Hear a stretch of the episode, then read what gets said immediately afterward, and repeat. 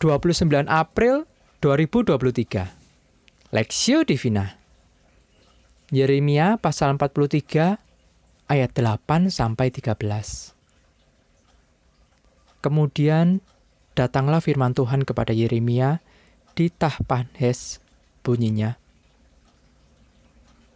Ambillah di tanganmu batu-batu besar dan sembunyikanlah itu di tanah liat dekat pintu masuk istana Firaun Tahpanhes di hadapan mata orang-orang Yehuda itu.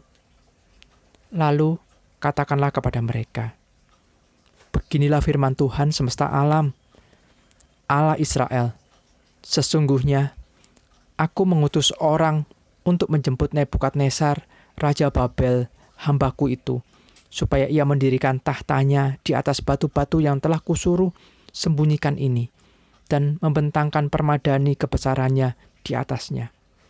Dan apabila ia datang, ia akan memukul tanah Mesir yang kemaut, kemautlah, yang ketawanan, ketawananlah, yang kepedang, kepedanglah. Ia akan menyalahkan ia akan menyalakan api di kuil-kuil para allah Mesir dan akan membakar dan mengangkutnya sebagai tawanan. Dan ia akan membersihkan tanah Mesir dari kutu-kutu, seperti seorang gembala membersihkan pakaiannya dari kutu-kutu. Kemudian ia akan pergi dari sana tanpa gangguan. Ia akan memecahkan tuku-tuku bahala berhala Betsemes yang ada di Mesir dan akan menghanguskan kuil para allah Mesir itu dengan api. Tuhan Maha Kuat di sepanjang masa perspektif. Ia akan datang dan mengalah negeri Mesir yang ditentukan untuk mati akan mati. Yeremia pasal 43 ayat 11. Seringkali kita cenderung menilai seorang dengan perspektif atau cara pandang manusia yang terbatas. Contohnya terhadap orang-orang yang pernah menolong kita pada masa lalu kita memandang mereka sebagai orang yang kuat. Memang kecenderungan manusia ialah meminta pertolongan kepada orang-orang seperti itu. Bagaimana dengan kita, orang percaya? Apakah kita lebih percaya kepada orang yang kuat di sekitar kita, atau justru percaya penuh pada Tuhan? Dalam bagian ini, Tuhan menubuatkan bahwa bangsa Mesir akan ditaklukkan oleh Babel. Ayat 10. Kekalahan Mesir dari Babel disebabkan bangsa Babel lebih kuat dan lebih tangguh. Namun di balik cara pandang manusia, ada Tuhan yang maha kuat dan maha kuasa.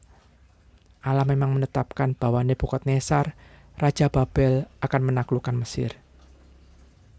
Sewaktu Yerusalem jatuh, pasal 40, pasal 39, maka sisa kerajaan Yehuda pasal 42 ayat 11 bermaksud mengungsi ke Mesir untuk mencari perlindungan. Padahal Tuhan sudah memperingatkan mereka, jangan pergi ke Mesir. Pasal 42 ayat 18 sampai 22. Karena mereka akan menemui bencana namun mereka tidak mau taat. Bahkan Yeremia beserta dengan mereka pergi ke Mesir. Bacaan hari ini berisikan nubuat bahwa suatu hari Mesir akan takluk kepada Babel dan segala kejayaan dan serta kebesaran Mesir dengan segala berhalanya akan dihanguskan oleh kekuatan Babel atas penentuan Tuhan. Pasal 43 ayat 12 sampai 13 andaikan sisa kaum Yehuda taat pada Tuhan, tentu mereka akan terhindar dari kematian yang dialaminya di Mesir di kemudian hari.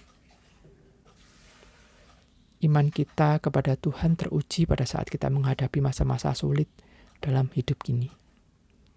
Seringkali kita ingin penyelesaian yang instan atas masalah hidup tanpa mau menaati Tuhan.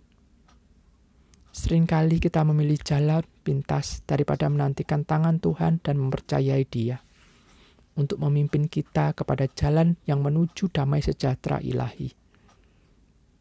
Melalui kisah ini, Tuhan sekali lagi bertanya kepada kita, apakah kita bersedia menaati dan mempercayai Dia yang Maha Kuat daripada mempercayai orang yang kuat di sekitar kita?